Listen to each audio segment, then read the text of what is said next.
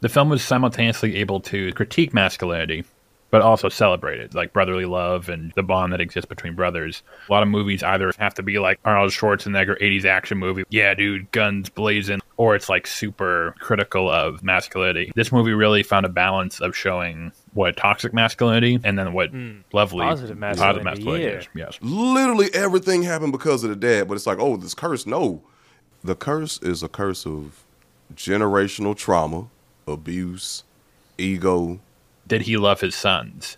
I think he did in terms of extensions of him or his legacy, but not as individuals. Hmm. Because if he did. No. then he would have seen It's a red flag. Because I don't mind it being like overly ham-fisted woke or whatever. I'm fine. Fuck it, whatever. I've been accused of. I just got accused last episode of, of hating men, which I don't know how the fuck they came to that conclusion. What'd you do? But Oh. I, bro, I just said I just said maybe bites. women not property. That's all I said. That's me personally. That's what I said. And You they were it's- like, it's this, a certain this it's man a- hates it's- women. It's a certain I mean, few sound men. bites they, you know, they really latching on to.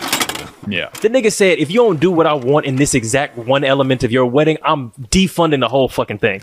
That's the most controlling you my property type shit I've ever heard. Like, now look, I, let me start with my concession before I go off into why I think he's completely fucking tripping and she's 100% right. He's abusive. He's the worst fucking father this bitch could ever ever ask for. I got you. Let's Kill go. him. Let's go. Kill him. Put him in prison. Kill him. Shoot his ass in the head. Kill him.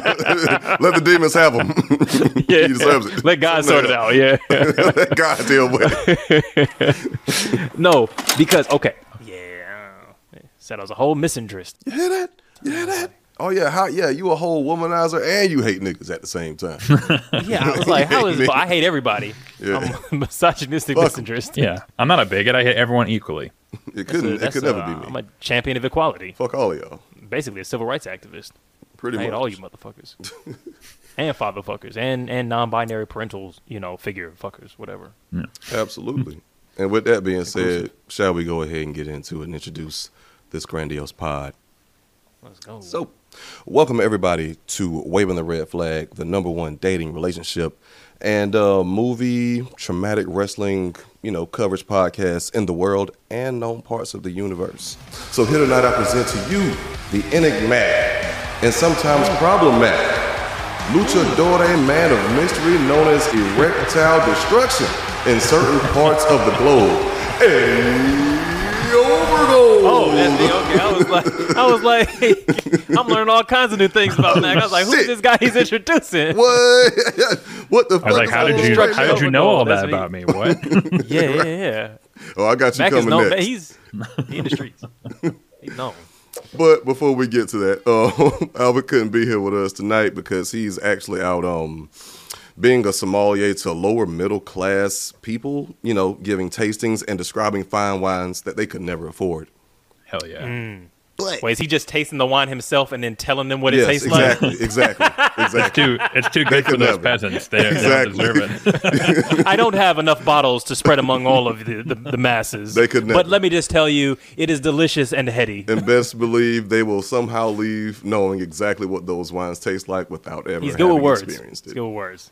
That was the plot of that that of a comic book. What the fuck was that comic called? Chew.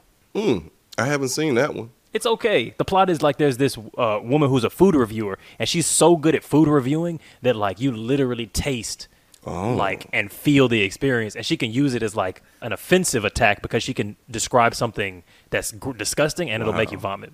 Oh, that's amazing. Ooh, all Imagine how else she can Yeah. use those powers. You think it's sexually? Yeah. Mm. Yeah. Yeah. Like the just sexting was be cra- the sex the voice memo game is crazy. immaculate. But Got you nutting at the office. tonight, we have a special guest, a renowned internet troubadour, recounting modern day epics and fables as seen on both the big screen and the small screen. We've got macabre storytelling. And I also have erectile dysfunction, just to make Yeah. clear. well, let's not leave that out. yeah, it's important. It goes on the CV. All right. At the very last line, it's just so you know Yeah. there's the erectile dysfunction in case you're Yeah. wondering. Excel, uh, word processing, penis don't work. That's a soft skill, you know. Yeah. Oh, I saw.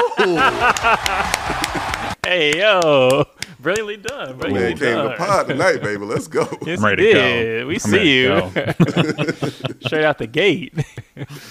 Oh, HR sh- department. So tonight, man, we talking um we are talking about the movie Iron Claw, Mm. which, you know, for those that don't know, um can I mean anybody that's better than me at describing shit, please give like a brief synopsis. Yo, synopsis. Zac Efron fucked his face up. What you It- mean this Zac this shit Efron is fucked crazy. His. How Yeah. you just His jump face is into Zac- surgerized. to- How you just jump into Zac Efron fucked his face up? I was trying to say like what this movie is about real quick. Is that not what it's about? Oh, my fault. I, I misunderstood what you were asking because that's what the, the movie was about to me. So I would say it's about if. Okay, Go ahead, go ahead. What's up? Well, it's about it's about Zac Efron's face being fucked up. that's But, crazy. um, but if I'm describing what it's about, it's it's following like uh the Von Erickson's family and like their family curse, like they're a wrestling family all together. So first of all, this this like episode is gonna be all spoiler shit. So if you haven't seen it, like just be aware of that. But the Von Ericksons are a wrestling family who were like renowned, and they, and like the father was a wrestler, and they all worked together to like create like a wrestling empire. But as they were doing that, they were just plagued by intergenerational trauma, depression, tragedy. All this fucked up shit happened, and basically just decimated the whole family across like time. They they lost themselves to wrestling essentially. and we are about to delve deep all up into that shit. So Zac guts. Efron fucked up his face could to like to portray this role because I damn sure did not know that that was Zac Efron until the it credits was. roll. Yeah, I was know- gonna say you didn't he- recognize him. You were gonna be like, The whole movie. You were like, why? Why are people talking about High School Musical? What is what does this have to do with anything? Yeah, no, but I don't. He didn't. I don't. He didn't do it for this movie He just because it's it's surgery. Like his face is like that always. Now well, so yeah, he so got the they're- Lord Fart- Farquaad. So I think they're like not to like get too speculative. there, I think there are three explanations. One, he his explanation when people brought up about it is that he Oh. had he had some sort of like motorcycle accident and he broke his jaw and during the oh. reconstruction. Oh, That's man, that's his now. story. I don't know how much Yeah. it is true. The second is that he did get some sort of plastic surgery just for vanity and it got botched. Or the third is that he probably on steroids. And given the fact, given his build in this movie, But it's, steroids it's- don't make your chin like that. They don't do your lip Uh, like that. Like his whole face looks different. He got the Kylie Jenner shit. It's it's, it's filler all in there and all kinds of stuff. So apparently, though, because I was the same way, they show Hmm. if you look at a picture of Conor McGregor, how he used to be till now. Apparently, HGH that can actually have a lot of effect on your bone structure, um, and you'll get this like really thick. Like if you look at Conor McGregor now, Yeah. he most likely abused HGH as well. And yeah, his whole neck is like it's like not even like it's not even like his chin and his neck. It's just like one neck. big yes. Big muscle head. Again, all Yeah, I mean, look, but because they they put all the Marvel dudes on that same cocktail. Because he, I mean, Zac Efron basically has like the Marvel face now. Because he looks like um, uh, Nanjiani. I forget what the dude's first name is. Uh, Kumail, Kumail, Kumail Nanjiani. Fucking Oh, uh, that's the dude another good the Bear. example. Not the not the little the, the the British chef dude. The dude who's playing like Adam Warlock, like that guy. Oh, Will they put him Poulter. They gave him Poulter. Yeah, they gave yeah fucking Chris Pratt. Like they give him they they pump him full of fucking steroids and give him a new put a new insert a new jaw in there. yeah, Kumail particularly that was a big because it was Oh, such yeah, a they gave him a drastic whole new- jump. Yes, I don't know what they gave him. And he was damn. like, "Yeah, no, I just exercised." It's like, come on, man. That's bro. come on. How many jobs did you do to get that shit? My Fuck God. out of here. exercising his jaw like every day. Yeah. Came, That's came out it. like the Crimson Chin. Yeah, exactly, exactly. the Crimson Chin chained, trained him. Yeah, he must have. He was doing a lot of chin ups. Yeah. Yeah, but what Very- y'all think very, about uh, the movie overall, though? That's true. Yeah, that's a good question. I I thought it was amazing. Yeah, as soon as I saw, as soon as I finished, I thought it was I thought it was an incredible movie. Um, I was kind of coming into it like I had no idea of the story. I kind of came into it Yeah. thinking it was going to be like uh, a fun wrestling romp with like maybe Oh, like shit, a little yeah. bit of tragedy mixed in, and yeah, then okay. uh, I got a uh, buddy. really rude awakening there. Yeah, no, the first When you need mealtime inspiration, it's worth shopping Kroger, where you'll find over 30,000 mouthwatering choices that excite your inner foodie. And no matter what tasty choice you make, you'll enjoy our everyday low prices, plus extra ways to save, like digital coupons worth over $600 each week. You can also save up to $1 off per gallon at the pump with fuel points. More savings and more inspiring flavors make shopping Kroger worth it every time. Kroger, fresh for everyone. Fuel restrictions apply. Two seconds is, you know, they say my family's cursed. I was like, oh shit, this shit about to be oh, serious as hell. Yeah, My no, because it God. reminded me of like the wrestler, like I and I assumed it and Warrior to an extent. It was kind of in that same vein of like the washed up horror and terror of you know being in that world and you know destroying your body for like you know pennies on the dollar. So I was super into it. I thought it was just a great study of one, the shit is real. That's what's crazy to me. But just the way that like all that trauma and wanting to get something really, really bad can just destroy your whole family and mm-hmm. everybody's lives. Right, yeah. Because I, I ain't gonna lie, like going into it, I was not looking forward to watching this movie. Off the trailer, I Oh, really? was like, man, what the fuck? I don't, you know, I was not. What did it look to like? Watching the movie, it just looked like something I just wouldn't. It's just something I would not have watched unless you know I had to. pretty Prompted for content. Yeah, Yeah, yeah. yeah, exactly. But I'm not gonna lie, I ain't got there and get much, you know, sleep. The you know the day of Mm. whatever. Twenty minutes in, I'm locked in. I'm taking notes and shit. It was good. Yeah, it was good. It was good, but man, was it sad as fuck, bro. Like I'm, and it hit, it hit, a, it hit home in a couple ways for me too, like on some personal shit. I knew. Yeah. and I, you know, and, and that shit fucked up my mood. Like I was sad as hell for. I was sad up until we recorded, like you know, the pre shit. You know what I'm saying? 'Cause- no, just because I stopped thinking about it. No, because it's like because okay, one thing that I thought about while I was watching it was, I think people like I I, I was watching some other people talk about it, the double toasted dudes. There's moments where he's pushing these kids way too hard, and he is doing it for his his to achieve his own dream. Mm-hmm. But then at other times, you could tell like he also really does love his kids. He loves his wife. He lo- you know he's they, they show the tender moments with him, which makes it even worse. I know. because it's like if you just stop this shit. and they were like, "Oh, the dad kind of like you can kind of see that he like really lo- he does love his kids, but like he's the problem." Da da da. And I'm I'm like, when I was watching, I was like, this motherfucker just seems evil to me. Yeah, Like he don't he don't seem like he has no redeeming empathy or anything. Cause how does your how does one son of yours tackle you to the ground and almost choke you to death and say you were supposed to protect him? I fucking I told you last night he was in a dark place, and you respond with it was your fault. it's your fault. You were supposed to watch after him. He's your brother. Like Bro. that's just a, I don't I don't see nothing in him that's good. bro. Like at every single turn, the dad was a piece of shit. Every choice Like- he had, every opportunity to be a good father. Yeah, and I'm, I'm not gonna lie, he had me in the first 15 minutes. I'm like, okay, well, it seems like he might be a troubled man, you know, Yeah. but he, he Kind of a definitely dope, loves his whatever. kids. But as that oh, shit, Oh, the black went- and white scene. Yeah. yeah, the black and white scene, Yes. and then like even Yeah. like maybe a scene or two after that.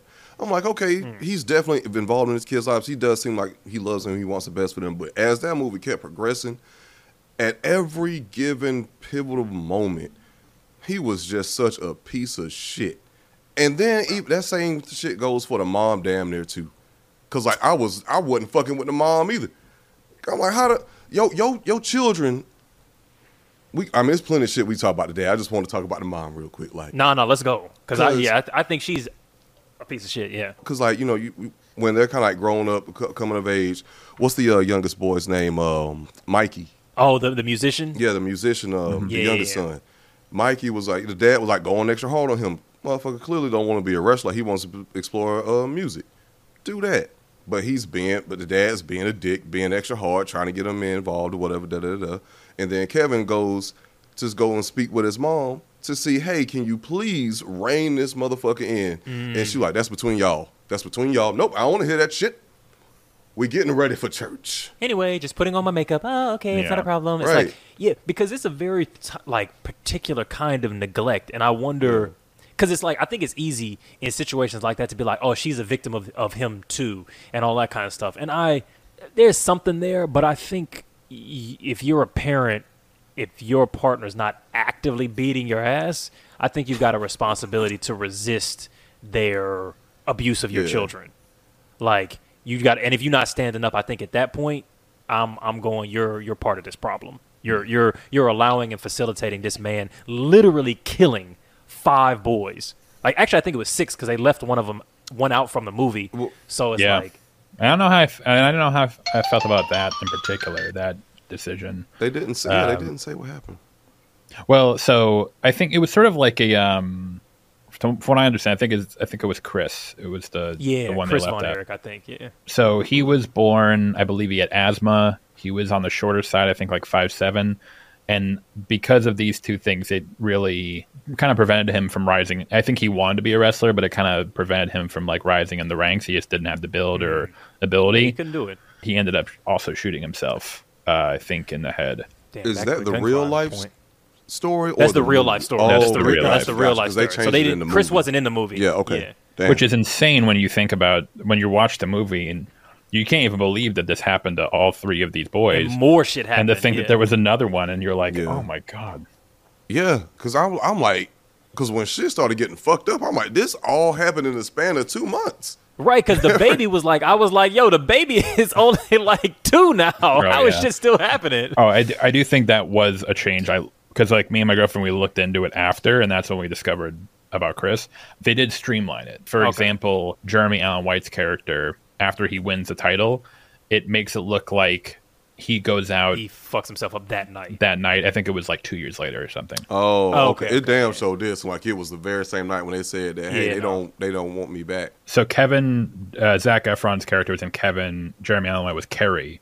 Mm-hmm. Um, Kerry. It was after I think uh, David, who was the brother who died in Tokyo. Yes. Oh, after Harrison his death, Dickinson.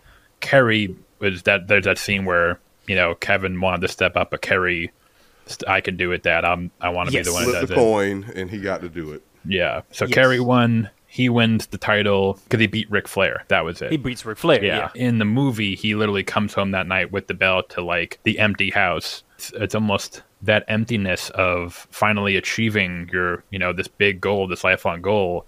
And then what do you have to show for it? It's once you've reached that Yeah. apex, where do you go from there? I think that was something that was also fucking me up about the movie because they did a good job of like kind of hiding this, even though they talk about it in the movie. But I'm like, isn't this shit all fake? Like these aren't even like y'all are winning shit that isn't even a competition.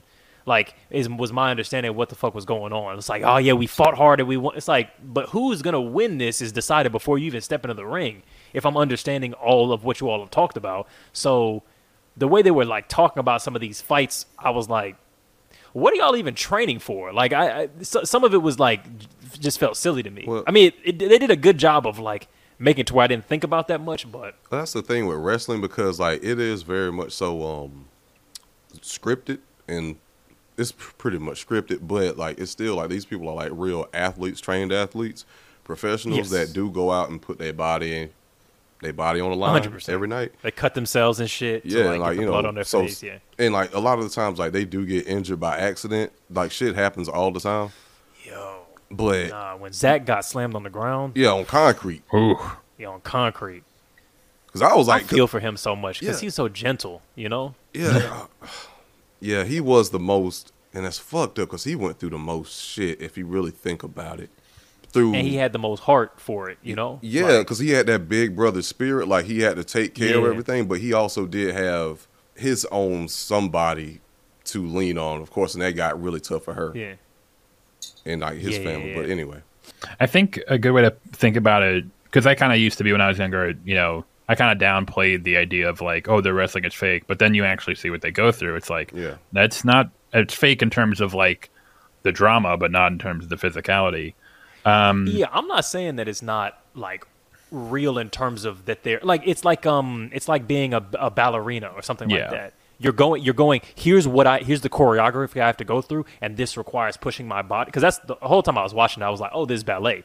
This whole thing feels like Black Swan like when he's doing that thing in the ring where he's like bouncing himself against the ropes and he's like he's like dropping himself and falling and getting back up. I was like, "Oh, you're doing like you're doing dance routine like like fucking iterations or whatever." you are and then, such an art student. yeah, yeah, hmm. yeah. And then, but that's what it was. I mean, that's what you could tell whoever made the movie that they were thinking that same thing. Mm-hmm. But you don't, you're not going in there surprised with the outcome. Like, oh, I lost. Like, you, you know who's going to lose before you walk in. I think- like you, you know, I think a good way to put it is like think of it as like like if you think of like American Idol, Um, obviously, it's supposed to be a singing competition. Who has the best voice? But also, does personality does that also Popularity take? contest. Because like, there's that scene where Zac Efron's trying to like ramp up the crowd, and then his brother takes the mic and does it Yeah. for him, and then he kind of wins over the crowd, and then the father's like, "Oh no, I think he should do it." He should go Um, first. It's, it's almost like several actors auditioning for a movie who ends up getting it. I th- kind of like. That's that. a I think. victory. Yeah. What you just said was something that really I really loved about the movie is that there were all these moments in between the tragedy, in between the suicides and the deaths and the self-harm and all of that kind of stuff. There were so many moments that felt like this really like slice of life, comfortable nostalgia, family love. Like just when they go down to like the fucking um that local college and like they're like or, or like the, the, the local wrestling ring and everybody's and everybody's like storming in. It reminded me of that scene from like Atlanta where everybody or ATL rather where everybody's like coming to the skate rink. Like it was just this like community coming together around a situation thing.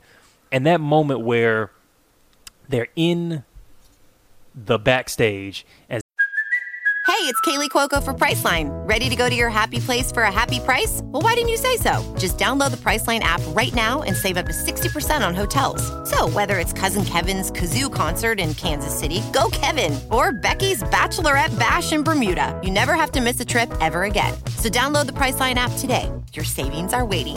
Go to your happy place for a happy price. Go to your happy price, Priceline. Zac says, "Why didn't you? Why didn't you let me talk?" And he's like, "Oh man, I thought I was helping."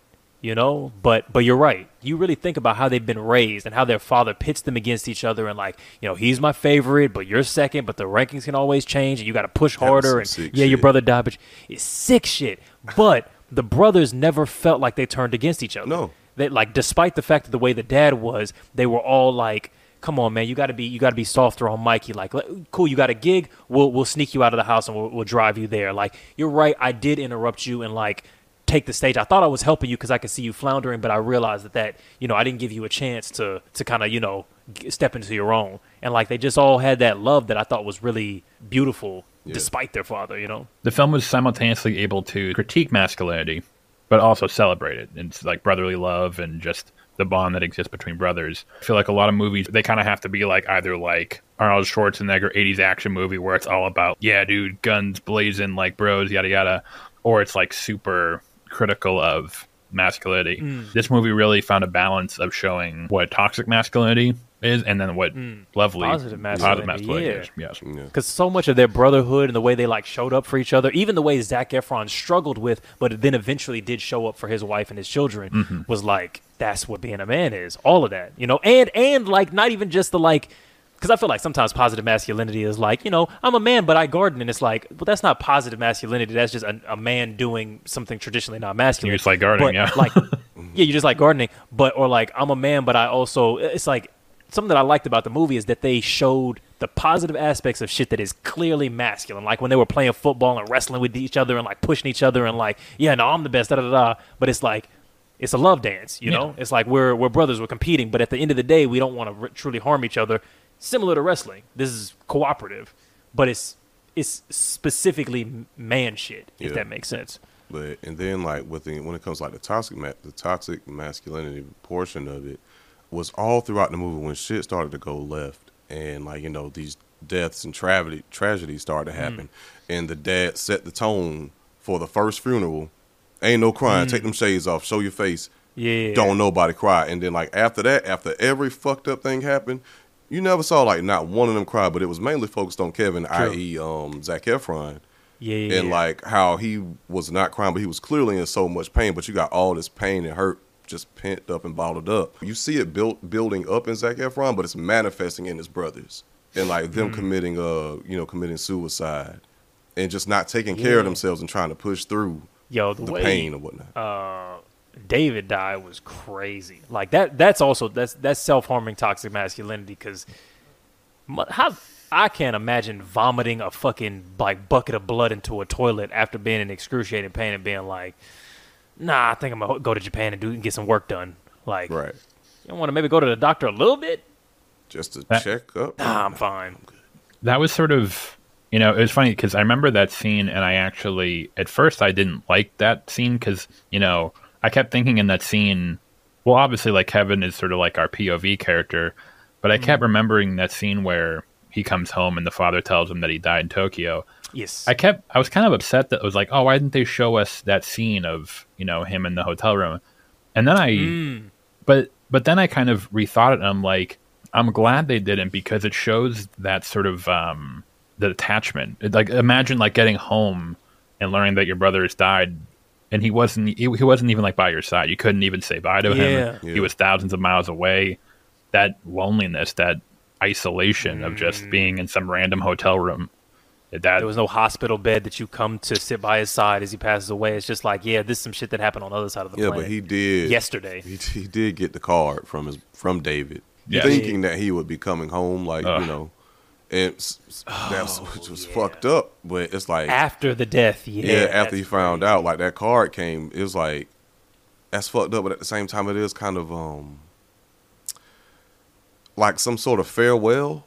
Like he said, like they kind of got. Yeah. he, he, it's like you kind of get to hear your brother's voice in a sense, or Afterward. experience your brother like after they're gone, which was a gift That's a in its, in and of itself. You know what I mean? It is because I mean, sadness is a weird fucking thing. Because I've I've had like like I've I've been going back through my emails and stuff to just because you know your, your inbox gets gets crazy. Like uh, on paper, you're supposed to have you know inbox zero or whatever the fuck, but it's like everybody's Gmail got three thousand fucking emails Shit. in the shit. Yeah. 20K. Um, yeah, twenty. God damn. 20, 30K. Um, so yeah, yeah. yeah. So it's like you got just emails, but I'm scrolling back through them and I'm like, I've got some emails from people who were dead, and it's it's strange to you know kind of go like if I were to write back to this email address, there's nobody on the other end, and like this are these are the words of you know, and I've even looked at some and I'm like, oh fuck, I didn't I didn't get to reply to this one, and I never I never will, you know what I mean? Like I could, but there's nobody to read it, you know, and it just something about like the way the technology and like writing allows us to like experience people who we've lost is like some wild shit. And it hurts but yeah it is a little bit of a gift. It's like you know uh what is it? Love persevering you know? Yeah, yeah. That that's my God, all of it. I mean, just so so much love, persevering, because all of them left notes. they did that's true It's a good point. Yeah. some of some shorter than others but yeah Yeah. very short. Sure. Hey yo, peace bro I'm going somewhere better than this motherfucker. I think that that on the was side my boy yeah that because obviously like the the film serves as sort of like a tribute to the brothers particularly with that final scene where yeah, you know they all reunite. Um, yeah. and i think that isn't part you know not to I, I think as the film alone is incredible but you know looking back i do think that that scene in particular does make chris's removal from the narrative kind of sting. It kind of feels a little bit because it's i don't know it just kind of feels a little strange to think about that that like we have that l- wonderful scene of like all the brothers reuniting in the But there's afterlife. sixth brother. Uh, except chris yeah it's kind of du- my dumb ass is about to say, well, what if Chris didn't want to be in the movie? no, no. right the What if right Chris had objections? he didn't want to show up for rehearsal, so he they just you know it's fine. Josh thinking everything it's all it's all this is a reality TV. They all really killed themselves on this right? movie. Jeremy Allen White is no longer with us. Yo, also he killed himself. I don't know if this is how it happened in the real life because he set him on the table and I was like, why is his head not fucked up? Like how is why is his head not blown off? But he killed himself by shooting himself in the heart. yeah I thought I was I was wondering the same shit, but I and I, I thought to myself like, could that be like symbolism for something like literally being shot through the heart Mm. and like not being able to take life anymore, like having this darkness just Yeah. Mm. consuming you, and like you achieve this great thing, but it's it's not anywhere near good enough. Like your body is deformed, and you can't hide He it any that. longer. You're trying to hide this, uh, you know, these these deform these uh, deficiencies and Mm. like maybe it's like that was like being shot through the heart to him and so maybe Yeah. that was like a literal representation of it but i don't know 'cause that's I a get it, wild but that to shit go got out to hurt. That's a wild one. Cause I'm like, you got to cause cause you kill, you go. "Ksh." Ah, Not to make, mm, not to make ooh, fun this of hurts. we're not making Mm. fun of yeah, yeah, I mean, yeah, yeah. ah, that's a wild way to go out man it's, yeah I don't think it's distasteful to say that. I, like that just shit has to fucking hurt like a motherfucker while you're dying. Like you shoot yourself in, in the head and you're gone. i mean shoot that's yourself why you the did it through the heart you should you know you, that's the same Can't have a similar effect. That's could be that's could be an No. KO. Am I? Nah, that's what I'm saying. I think you shoot yourself from the heart, and you it takes you like a good like five or six seconds to die. It may have also been a matter of like you know maybe he didn't want his mother, you know, or maybe he wanted an open head. casket or something. That's Mm. I think that is pro- that that's that's a good because because it did allow for them to do an open casket because he didn't he didn't you know shoot himself in the head and then seeing this, like at the end when they had when he's sitting at the table with his brother's body that he's placed on the dining room table after almost I was like yo when he was choking his dad I was like kill this motherfucker Do like it. just just just finish it just do it um because he's just he's just a ball of fucking there's nothing left and I you know, I'm not. I don't know that the father was a, a psychopath. I think he maybe lost his way somewhere along there and just couldn't see what he had become. Maybe they exaggerated things for the movie, and because he once was like a saxophone art boy who used to write music for his girl and poetry, and somewhere along there he lost that and just became this this monster. But I the, th- the the the man who was getting choked out by Kevin was not. There was nothing salvageable at that point. I don't think. Something that kind of unnerves me is sometimes I think a lot of these men, because of their their sense of masculinity, they they almost treat their wives, particularly their children, as not only less individuals but almost like props in their life. They're like they're an extensions. They're extensions of 100%. Of my legacy. Yes, and Oh, that that's was exactly what this dude was. and to your, like your guys' point when they said like, did he love his sons? I think he did in terms of extensions of him or his legacy, but not as hmm. individuals. Because if he did, No. then he would have seen clearly this is not good for you and your mental health and physical health either. So Right. And that and that's actually one thing I want to get into is actually addressing the curse of the what was their last name? Von Von Erichs. Von Erich, the curse of the Von Erichs. Like the curse and I was thinking about this like while I was watching the movie is like the curse is a curse of generational trauma, abuse, ego, and um that's another word that's not coming to me right now, but when I thought about like, you know, when the curse originated, they said that he the dad took the name the last name Von Erich from his mother, the dad's mom, and their side. They had the problems.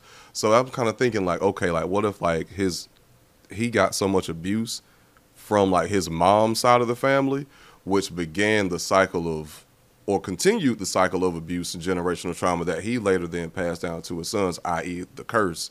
Because literally all that shit happened because of the fucking dad. Oh, 100%. Literally yeah. everything happened because of the dad, but it's like, oh, this curse. No. Your father is not treating y'all like humans. He's not taking care of y'all emotionally. He's not allowing y'all to have no emotions. He's not listening to y'all. All he is worried about and consumed with is a fucking WWF World Champion Wrestling belt. belt.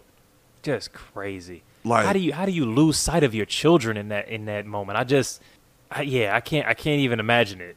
Because you know every single boy except Jeremy Allen White's car- uh, uh, Kerry, his one seemed like that could have happened without the dad to an extent. Because it was like he won, then he chopped his foot off in the motorcycle accident, and then all of the things that came from that of him feeling washed up and not good enough. Which, to be fair, all of that not feeling good enough stuff was about how the dad raised them. Mm-hmm. But David and Mike, those two were like direct, like you killed them. This boy was vomiting blood, and you probably knew about it. You saw him in pain. You sent him out to Japan anyway. The boy Mikey, you put this motherfucker in the ring when he kept saying he didn't want to, and he fucking lost his shit. And then reason. you tried to put him back in the ring after he had the fucking toxic shock, shock syndrome and his brain was all fucked up. For no reason. And now he can't play music. Didn't even have to happen. Like didn't that if he if there was one of them that did not need to wrestle, it was Mikey. it was Mikey. Like, and there was no reason. I mean, that was crazy if that was actually how he, well, not actually how he got injured because that was just such a freak, a freak accident. It was just some show. It was a shoulder dislocation. It was a shoulder. It was shit, like some yeah. simple shoulder shit. But the surgery, like he had a fever, the toxic shock, going to a coma from something so minor, I guess, especially by the, today's Yeah. standards. Oh yeah. You don't. we would- never think about that happening from a shoulder. That, and that kind of shit does that kind of shit does happen. It's rare, da da da da. Yeah. But it's like he shouldn't have even been in the ring in the first place. But two, the fact that after that shit happened, they still were trying to talk to him about like wrestling. This motherfucker was literally mentally like handicapped. He wasn't the same- he wasn't the same He Mikey wasn't the same. that. Yeah, he was talking different. He was walking different. He was breathing different. Like they, he was in the interview, and they were like, "Hey, so what do you think about this?" And he was like, "Uh, I'm gonna gonna be." You could see he was struggling soon. to even. When, when you gonna back soon. Back to the ring? Like the, the reporter asked him, "So when you coming back?" What the fuck do you mean? Like, bro, you y'all don't see y'all, y'all don't It was see how almost- it, he, he can't even move his hands. Like It was almost darkly comic, where he's like sitting there, barely Yeah. able to string words. His eyes yeah, are kind slumped of. over. Like It's like, so when are we getting? It's like, what the fuck? Like, what the mm. hell is wrong with you? talking You about? serious? I'm injured and I'm never gonna be better again, probably. And then there's that scene where he tries to play the guitar, and you can be like, "That's Don't fuck with me. that's dude. when he's gonna kill himself." That scene because it's fucked like he doesn't have he doesn't have what he's he was put on this earth to, to to create music, and we get to see him in his element one time. All the girls is feeling him. His bros like took him out one night. We're gonna sneak you out in the pickup truck. We'll push it down the fucking you know driveway so that mom and dad don't hear. We're gonna go out and have a great night. You're gonna get to be who you want to be. We got to get back to wrestling after this, but you get to be who you want to be. And now, fa- flash forward, he can't play the guitar no more because his his brain is all fucked up. His arms are fucked up. His body's fucked up. What am I alive for? Y'all remember I'm out of here. Y'all remember the song he was singing that night? Oh no, what was it? Oh, how did it go Live again? Past the grave forever. He just kept saying that shit. Mm, I've, I think that's a real song. foreshadowing. I do. I think so. Yeah. I do know that the song, to your point, the, the song, and n- now that I'm rethinking about it, it's like very dark. Um, the song that plays when they're all walking to like the scene you mentioned when they're all walking to like the not the rink, but like the area where they're all hanging out. It's like the 70s, and there's like that big tracking shot. It's "Don't Fear the Reaper" by Blue Oyster Cult, Oh. kind of foreshadowing. It's like, oh my god! like looking back, I'm like, Yeah. I think the last time I was on, or the time before that, we were talking about Whiplash. It's it's interesting because I kind of got some similar vibes from this film in the sense of being motivated and being driven and having goals is good. Obviously, I think so. ambition is think so. great, and some and obviously, in order to reach your ambitions, there are times when you have to suffer. You have to go through hardship. You have to go through difficulty. But I think particularly, and this is what I'm sort of scared of with a lot of young men nowadays, is I think a lot of young men almost associate suffering with some sort of like higher purpose. Like the more I'm suffering, the harder my life is. It's all going to be worth it for something. It's all going to be. Do you think there's a little bit of truth to that? Because I, I I was having this discussion with someone the other day. I was talking about. You ever seen that? Um, that's a I think it's a like a coming of age practice where you they've got this like wicker basket like mitten and it's got a bunch of ants in it. And you put your hand inside of the mitten and the ants bite you on your hand and it hurts really really really bad. Like some of the, the, the, the worst pain you ever experienced in your life, like your hand being dipped in lava. And it's meant to be a kind of transformational. And I kind of think like I see the value of pain to some extent. I see the value of being able to toughen yourself to pain or kind of uh, sacrifice a little bit of yourself to your goals and things like that. I think you think you think maybe otherwise. or I think it's it's I obviously I think like pain and suffering like obviously like you know if you're working out obviously it sucks you're tired Yeah. your muscles sore but it's all to to achieve a goal to reach a certain uh you know end goal the issue is, is that what happens when you kind of get lost when you sort of and kind of very much like the men in the movie are doing where they're all striving for this like you said the championship but like a what happens when i get it as we saw with kerry where he just the night of winning it, he just you know he realized his brother was still dead. He it, he just didn't mm. really have anything left. Or two, how much is too much? How much t- mental anguish? How much sacrifice to your personal life, to your mental well being? Because we we could say the same thing for Mikey. Like that was it's like oh no, you just keep pushing, man. Just keep trying as hard as you can, no matter how much it hurts in that case, we recognize, well, no, there was a time when he should have stepped back, stopped this. There's, hmm. it's not worth all of the pain you're going to go through. Not to say like you shouldn't go through hardship, but if that hardship, it's just needless suffering. Where do you call it quits? When do you put a stop to it? it can be a positive thing to experience, like you know, trials, tribulations, because that shit is just gonna happen. It's a part of life. So it, it can be good to experience that and get through it and go th- and grow through it, because like suffering happens, pain happens. It's a part of life. It ain't just about all just working out. You're gonna go through times when you have mental anguish, physical anguish, emotional anguish, all sorts of fucked up shit is gonna happen to you. But what what I agree with Mac is like some guys get so caught up in just the suffering itself and it's just drowned out in a sea of blackness of just a sea of suffering and it becomes like suffering just for the sake of suffering or i'm strong i can take it put all your suffering on me like i don't deserve or i don't need love kindness tenderness i won't accept someone else's love kindness and tenderness to like free myself from that because like that was another big ass thing that was missing in all of the brothers' lives except for uh except for Ke- Kevin, Kevin. and he was fucking that up at one point. Like he was lucky, Yeah. you know, he had a good woman. He pulled it in, yeah. Yeah. And and, and she was patient. You know, understandably, I mean, motherfucker had a already had a lot going on, so yeah. But yeah, so I mean, like I just feel like, especially like if you are a man, because say what you want, as if you like a cishet man operating in society, like you do kind of Mm-hmm. have to have a certain uh, toughness to you, but also you have to have a kindness expected. to you. Hmm? It's, a- expected, yeah. It's expected, but you should have a kindness to you and you should be given that space to be able to be kind and be soft and not always have to fucking be strong.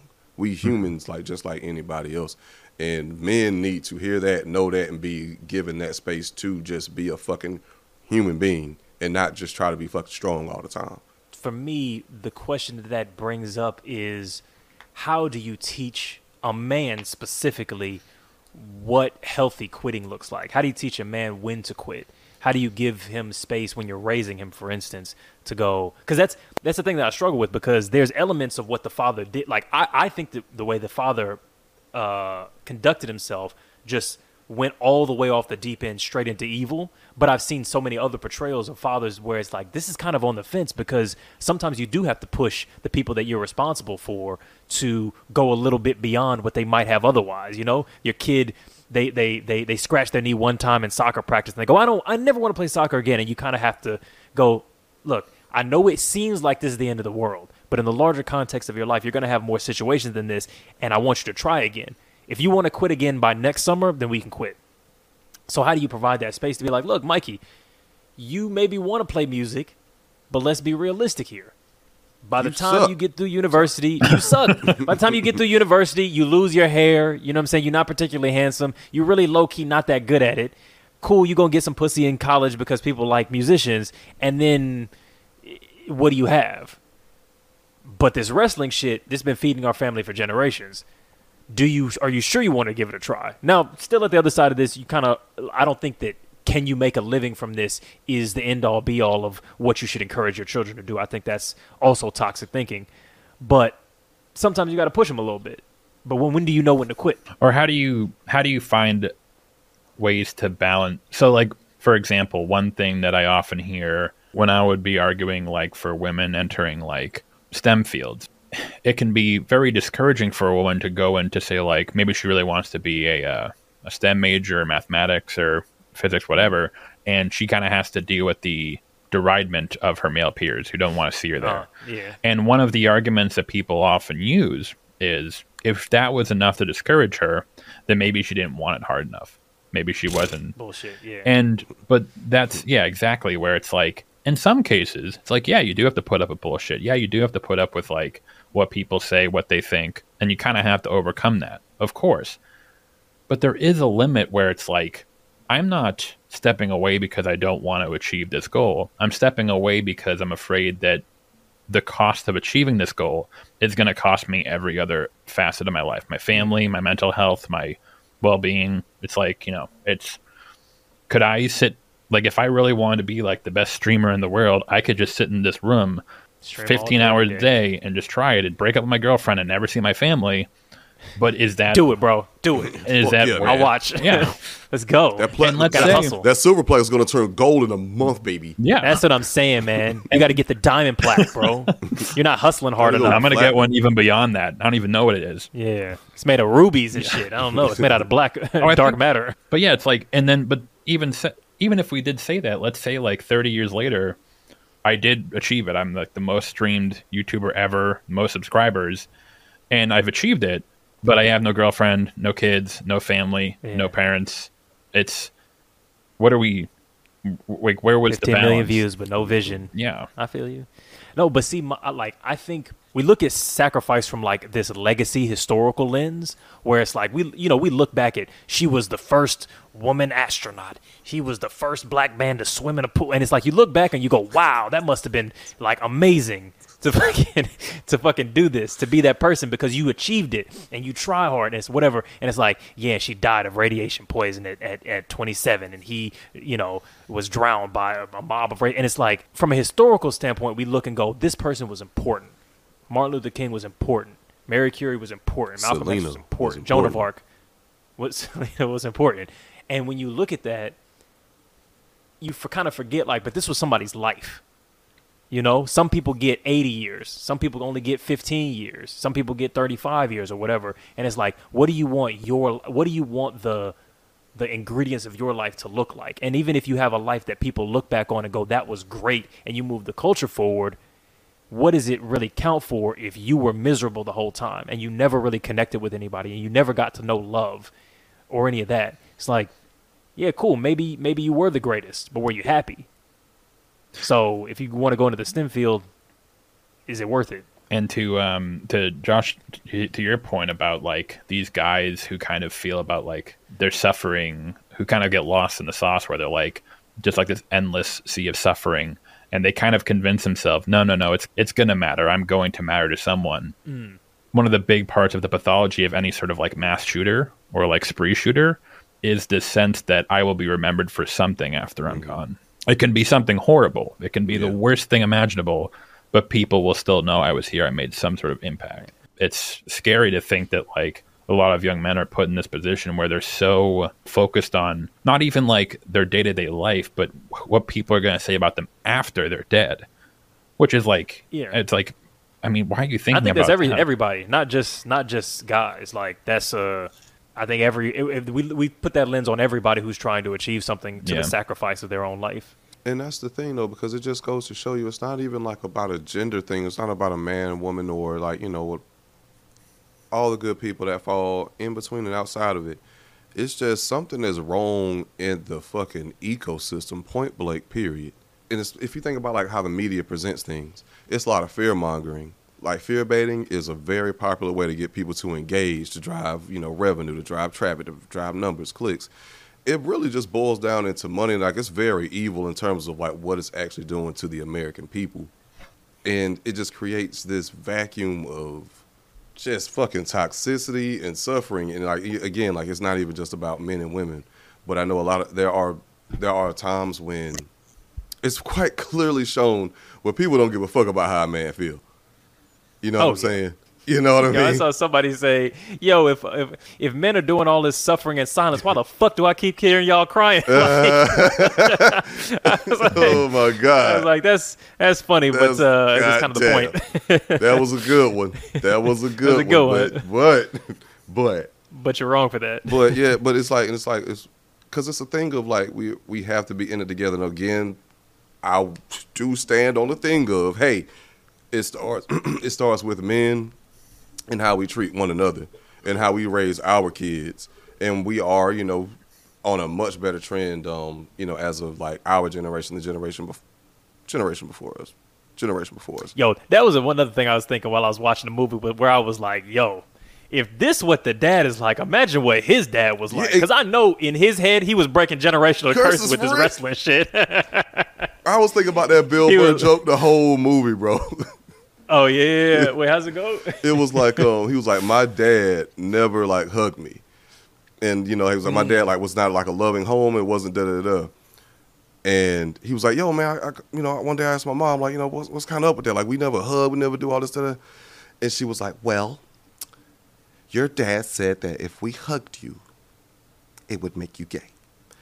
And What movie was this? it was it was Bill, it was in a Bill Burr stand-up special but check this out though check this Oh. out though That's true though. but the thing is wow whoa um hey, but the the switch from it is is that Bill Burr's dad was abused by his father, and like was took and went and had a much it had a much harder life than what he put Bill Burr through. Although Bill Burr's life was kind of rough from the love love that he got from his dad, but it was still better than what was done to him. Yeah, no, because you know this wrestling dude was probably getting beat the beat the because he know he one thing he didn't do, he never beat the shit out of the kids, or at least Yeah. we didn't see that. Yeah.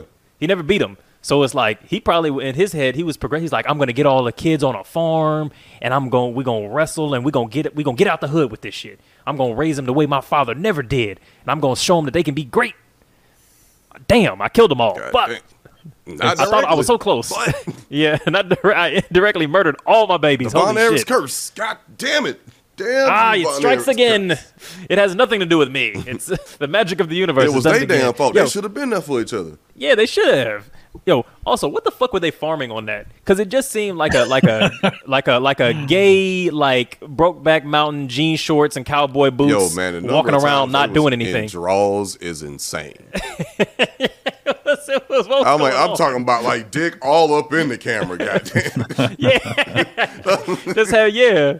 It was ve- I was very erogenous. I was like, okay, I see what you. We see you. Uh, we see you, right, Von Erich. Jesus. Yeah, We never even see any animals giving on ass the and thighs. farm, do we? There were no animals. No. There was no corn. It wasn't no carrots or nothing. What was that farm? It was just on a farm. It was just aesthetics. It was just like, ooh, I'm a cowboy. Like, what? What was this farm about? I mean, they had plenty corn and like wheat products on the table, and they always had a But where were full they ass getting it spread for dinner. They did. The food looked good. The biscuits, biscuits and bacon and eggs. Okay, uh, yeah. it was not great, but Yeah, it was fair- it was fair. You know, southern. you- I mean, you, you, it's hard to fuck up biscuits, bacon, and eggs. Well, it's easy to fuck up biscuits if you're making them from scratch. But I agree. Yeah, true that. I don't fuck with biscuits anyway. But anyway, You don't eat biscuits. don't like them. Never did. That's crazy. Unless they're like smothered in gravy, I can't do it either. Too bready. Yeah. Oh, I love. Oh man, I used to when I was young. I used to pork gravy on smothered on on biscuits. Look at this. Oh man, I don't know how I didn't die. little boy right here. Oh man, a little uh, back big. It went all the way to the front. Oh. My back grow bigeth. Hallowed be thy name. Oh, thy, thy wings be done. come, thy hunger be done. in my bed as it is in heaven. Yeah, yeah. I, I I don't know what the fuck was going on with that farm. I don't know what was going on with that farm. Yeah, no. Yo, do y'all think? Do y'all think that Kevin should have got his family out of out of wrestling entirely? Because that was the thing that I was thinking. Where I was like, because they show you that like in the in the credits, they show you like they still on that wrestling shit. They're all wrestlers. They're all it's still all of that. And he's still teaching the kids how to wrestle and all that. And I'm like, man, that's it, it reminds me of soul food. Like you, We're gonna pause this for the benefit of all y'all who never saw Soul Food. Soul Food is a movie about a big, humongous black grandmother, aptly named Big Mama. Big Mama demonstrates her love by feeding herself and her offspring enormous amounts of pig lard. Then, get this Big Mama's arteries are so clogged, they gotta amputate her arm. It was her leg. Right, okay, whatever, leg. Then, she dies of a heart attack. or another stroke, or something. God called her home. And what does the family do after she dies? They get together for a Sunday dinner and eat the same food that just killed Big Mama. The same food! They didn't learn a lesson. Nobody went on a diet, and that's the end of the movie. all that shit happened, and y'all still doing the same shit to kill the whole family. Yeah. It's it's like a different drive and motivation behind it now, though. Like, Yeah. because his That's dad was on some. We getting this belt or we dying trying each and every one of y'all. Oh, it's only one left now. And I guess it's up to you. Yeah, so yeah, so the whole motivation behind it is totally different because like they love the sport of wrestling and he loved wrestling with his Mm-hmm. brothers. So I can understand passing that on without the crazy expectations. If I guess then that raises the question of like, how long after a funeral do you get back to business? That motherfucker got back to business the same night, nigga. No, it was during the service. He was like, so look, they was they was still in the fucking suits. They was like, but they the was back, at like, home though. They was still at they got, Yeah, they yeah. got back home, but Yeah, they was yeah. still in the suits. But Mac, you was about Still to had say a fucking tie on.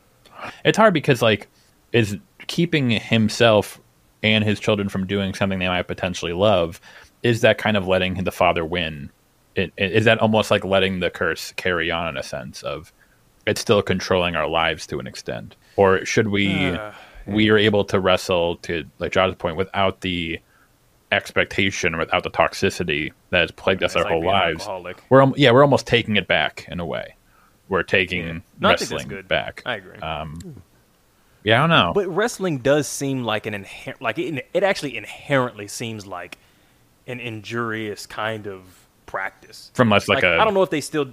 physical from a physical Massive, yeah. perspective. Like even- it's like you're you're cutting yourself and you're injuring yourself and you're slamming your body down. You're doing all this kind of stuff. And it's like this shit just isn't good for you. I mean, no. I, yo, at the beginning, I thought Zac Efron was. I thought he had p- got paralyzed. I was like, oh wait, we getting straight into the curse. Like when he got slammed on the ground. curse. Yo, God.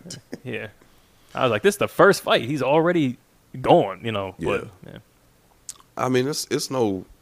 It might be like a little bit more dangerous than um like you know football, rugby, like whatever other contact sport. You know what I'm saying? Painting. People play. Yeah, you Yeah. can fuck. Boy, I tell you that goddamn carpal tunnel ain't no joke. It- I, yeah, I lost. I lost a few people to that. Hell one. yeah, shoot. It's true. Now all of them taking your good hand sees up. Yeah. taking your strong Yeah, yeah. hand. Yeah. Can't Um, make can't make the mashed potatoes the same. Ruins the holidays. making goop scoop with the guy goddamn strong hand. Um, My back big, but my hand small. Mm.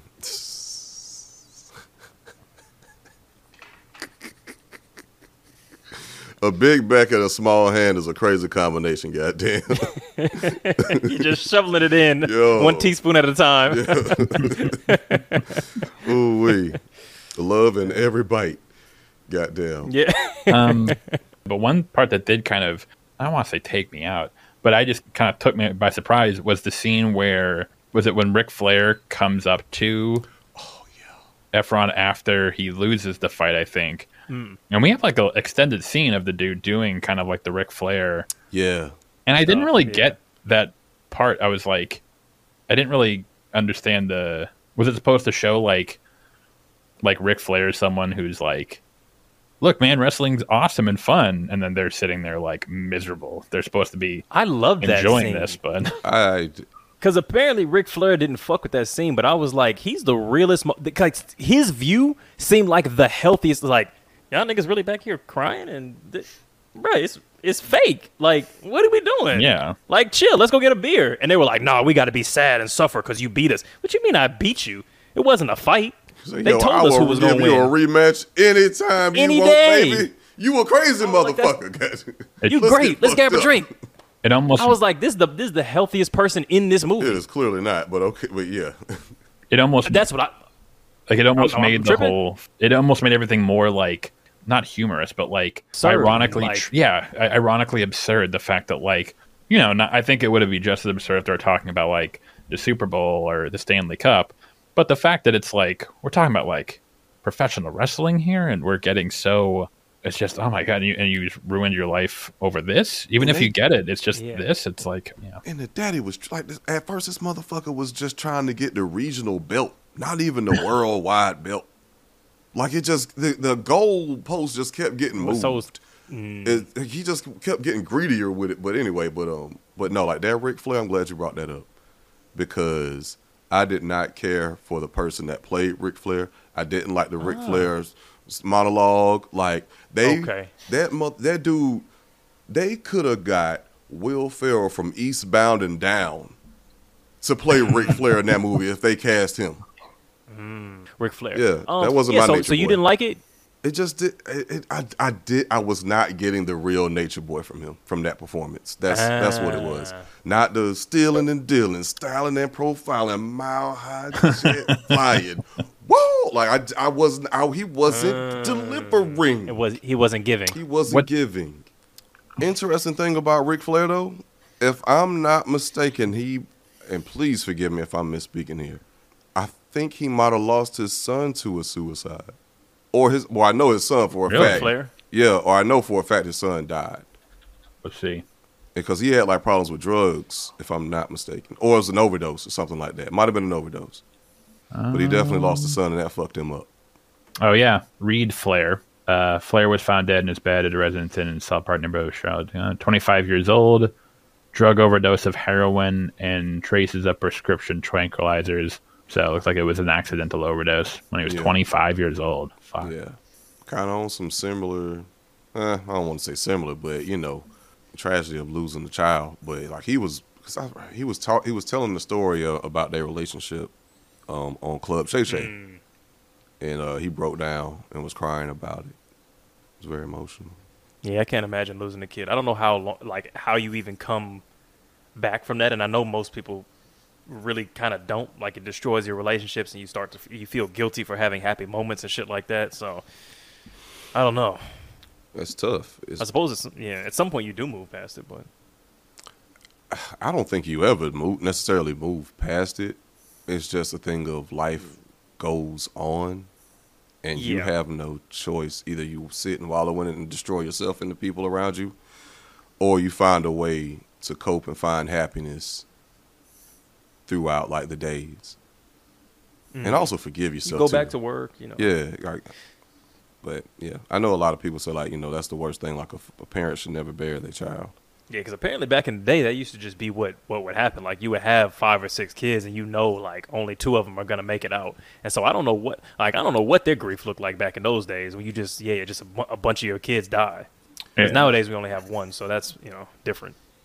I don't. Yeah, like nobody. When it comes to like it's like your mortality, no one ever wants to think about it. Like not at least the majority of people like don't want to think about it. I'm And not trying to do all that. right, because I mean, like it's it's crazy because, say for instance, like you know someone who sells like life insurance. I used to do that shit, mm. and bro, like Oh wait, you did? yeah, bro, I tell you, yeah, Oh. yeah, I used to sell like you know life insurance as part of whatever, but You used to sell the fuck out of it, huh? Huh? Hell no, I hate sales. Um, but it's, Oh. like it's just difficult to have. What about when you die, sir? I don't want to think Right, about it's that. like, you know what I'm saying? Okay, Hey, sorry. Do you have anything set up? You know what I mean? Because you know you, if you don't have anything set up, you know, because black people we're the number one like group, and that's that has to that's forced to you know pass the Scramble. pass the hat after a loved one Mm. dies, and like we and that puts our loved ones in a in a tough situation. They're like, oh man, I hear you, I hear you. How much is it gonna be? Well, good sir, that's gonna be an extra two hundred and eighty dollars a month for for this permanent life insurance that are you know what I'm saying? So but but anyway, I a digress. It's just people when people think about their mortality, it's not a pleasant conversation. And a lot of people don't want to want to think about it, especially in terms of like finances that come along with it. But anyway. No, I'm not trying to. Yeah, because it just I don't like th- I don't like thinking about pla- uh, less less so now, but I do not like the idea of planning shit in a world where I'm not even there. I'm like I'm dead, bro. I'm dead. It's very straight. Or it's While we're even talking about you know especially like funeral. I I feel if my like girlfriend, if I were to die, my girlfriend spent more than like fifty bucks on a funeral for me. I'd be pissed. Like you just have Yeah, money, what go on a for 50 bucks? vacation. Yeah, Uh, that's they give you a plastic bag to. they put you in a, in a glad bag. oh, they can't. No, that's, that's, no, because cremation is actually really expensive. They give me like, yeah, just put the whole thing in a plastic bag. Here you go. That's fucked up because And then where did they, where's the plastic bag go? Throw it in the ocean. I don't care. yeah. That can't be good for the that can't be good for the ocean. No, No, true, I'm- true. Yeah, nah, nah, it's your ashes. Like you know, it's going back to the earth. It's just, it's just nutrients for. oh, the when they burn you. Yeah. True. I mean, That's fertilizer. I mean, hell, even if they put up. Never mind, that's too dark. Um, but Hey, what's up? I was about to say, even Let's if they just the put like a with it. whole dead body in there, you know what I'm saying? Like that's still technically, that's still fertilizer for But the see, earth. I feel like we got too much. We got too much chemicals in us. I feel like you throw a person in there, it'll fuck the whole ecosystem up. I mean, only Plus the plastic bag. All the microplastics and whatnot. Yeah, but it. Oh yeah, look, one person is probably not gonna fuck shit up, but it but it will make the beach less pleasant in general. Oh, yeah, absolutely. But yeah, I'm I'm with Mac on that one. Like I know I, I definitely do want to get uh, cremated. Like it ain't no ain't got to do all this grandiose, you know. I want them to embalm me in resin, like uh, Han Solo type shit. I want to be. I want them to make me into like a coffee table or like a living that's- like a living statue in the living room with like a light, like LEDs underneath to like Yeah. light my body, like Yo, you know what I mean. To keep watch over my family, you know. That might be kind of lit. Like, and I'm, then sa- they I'm trying to tell you, like it's they pass you down from generation to generation. Like, Exactly. And then as new, you know, members of the Overgold clan like die, they we all get resin, and then it'll be a big hall by the time it's you like know uh. Tina Overgold, like on some a big hallway. yeah, some ant like some Avatar shit. Exactly what I'm saying. Yeah, you can come in, activate us. You know what I mean? Like it, it, it would be the hall, the hall of the Overgolds. Oh man, It'd be. It, I fuck with. I yeah, can just- I'm, I'm down for that. I can imagine like 200 years down the line, like your great great great grandchild or some shit is getting bullied, and then he just enters the into the the overgold state, and then like all Mm. of y'all in the resin just eyes light up, and then you, then he just starts getting like all these Start verbal breakdancing. karate skills and shit. yeah, You know, you really don't have to learn do that this. from. Yeah. Oh, what's that? Hiya! he makes it sound. Uh, yeah, that's all I want. That's all I want. I think that's a good way to go out. Yeah. Yeah. Speaking of good ways to go out, good people? It's been your boys waving the red flag, waving the red flag podcast. if your uh, parents are, um, you know, is raising you to only achieve their goals in life, you might be seeing a red flag. And if your motherfucking daddy only just got you around to get a goddamn W Plastic. fucking plastic NWA, not even the WWF, the WWE, WCW World Champion Championship belt. Nigga, it's definitely your daddy that's waving the red flag. Good people, it's been waving That's the red it flag podcast. It's been Josh. It's been Eddie. It's been Yo. Macabre Storytelling. Mac, where can they Hell find yeah. you? Uh, here on YouTube under Macabre Storytelling. And that is spelled M A C. Oh, M A C A B R E. Yes. I was about to get you. Don't worry Yeah. about it. I had to think about it for a second. you know? Sorry. Yeah. Storytelling with a Y. Yeah. Not a nine. Absolutely. Hmm. Finally, we finally got the pronunciation down. I think we finally re- settled on a proper. Oh, that's one, sorted. so, That's sorted. Yeah. We, yeah. Linguistical on this podcast. We know we we can say all the words. Exactly. Exactly. We know all about that. Yeah, one of my superpowers is being able to like you know pronounce people's names correctly off the first or second try. I've seen him do it. Mm-hmm. I've seen him do it. They Or always kid- be so impressed. We, and give kick yeah, we met ass Chiwetel Ejiofor. He got it immediately, first time. and give kick ass uh-huh. wrestling like intros to the guests. Yeah. you know yeah, what I'm make saying? Welcome, brother. make that a thing. That was awesome. Hey, appreciate you. You know what I mean? I'm in the Mix right up in the place. We're all in the right place. That's for sure. That's what we're meant to be. Absolutely. Hey. Peace, y'all. We love you. Oh, and Alvin, We like know, to- shall be you know should be returning next. He'll be back. Yeah. Oh, and also, uh, Yeah. for any of y'all watching, you wanna? You I wanna it? You totally, it or you wanna do it? totally forgot that shit. It's Where they gonna find us I, I was like, yo, for real, because I was like, I was like, man, I'm He's so missing something. giving. I'm He's so good. It feels Yeah, a I love, I love this podcast, but I Yeah. can't watch another episode. Oh my have no God. idea who the Yeah, you damn. guys are. Yes. Where do I find more? Don't Should I forget to subscribe? like. I don't know. Don't forget to like, comment, subscribe, hit the notification Yeah. bell. Join the communities across the platforms if you have not done so already. The benefit of it is that you would get additional content and uh, outtakes, um, access to the lives, all that good stuff is in the memberships across our platforms, such as, of course, YouTube, Spotify, and you know wherever where else you know you fuck with us and listen to us at. So, yeah, we'll see you That's around. It. Patreon, all those. Patreon, all Yeah. that good stuff. It's the Iron Claw. It's the Iron Claw. You gotta put pressure on his skull, man. Jesus. Yo, you saw how old Like boy, this. I never- saw- like this. You saw how David powered it up when he put the one hand over the claw, nigga. Oh uh. shit! What exactly Ratchet. was he doing? Was it just like just digging He was your just, he fingers? just squeezing their noggin a little bit. yeah. He was just squeezing their noggin a little bit. Yeah. Yeah. Whoop, whoop, whoop, whoop, I got you. With the sealer from the purple, with the pur- color purple hands. He was he was really just blessing them. You know what I'm saying? He was he was putting the Holy Spirit in them, Mm-hmm. Mm-hmm. speaking in tongues and shit. Exactly. Yeah, Mama Nashe, Mama Nasha. What is Knocked pain ground. without pleasure? Hallelujah. Praise the Lord. It's the Iron Claw. it's the Iron Claw.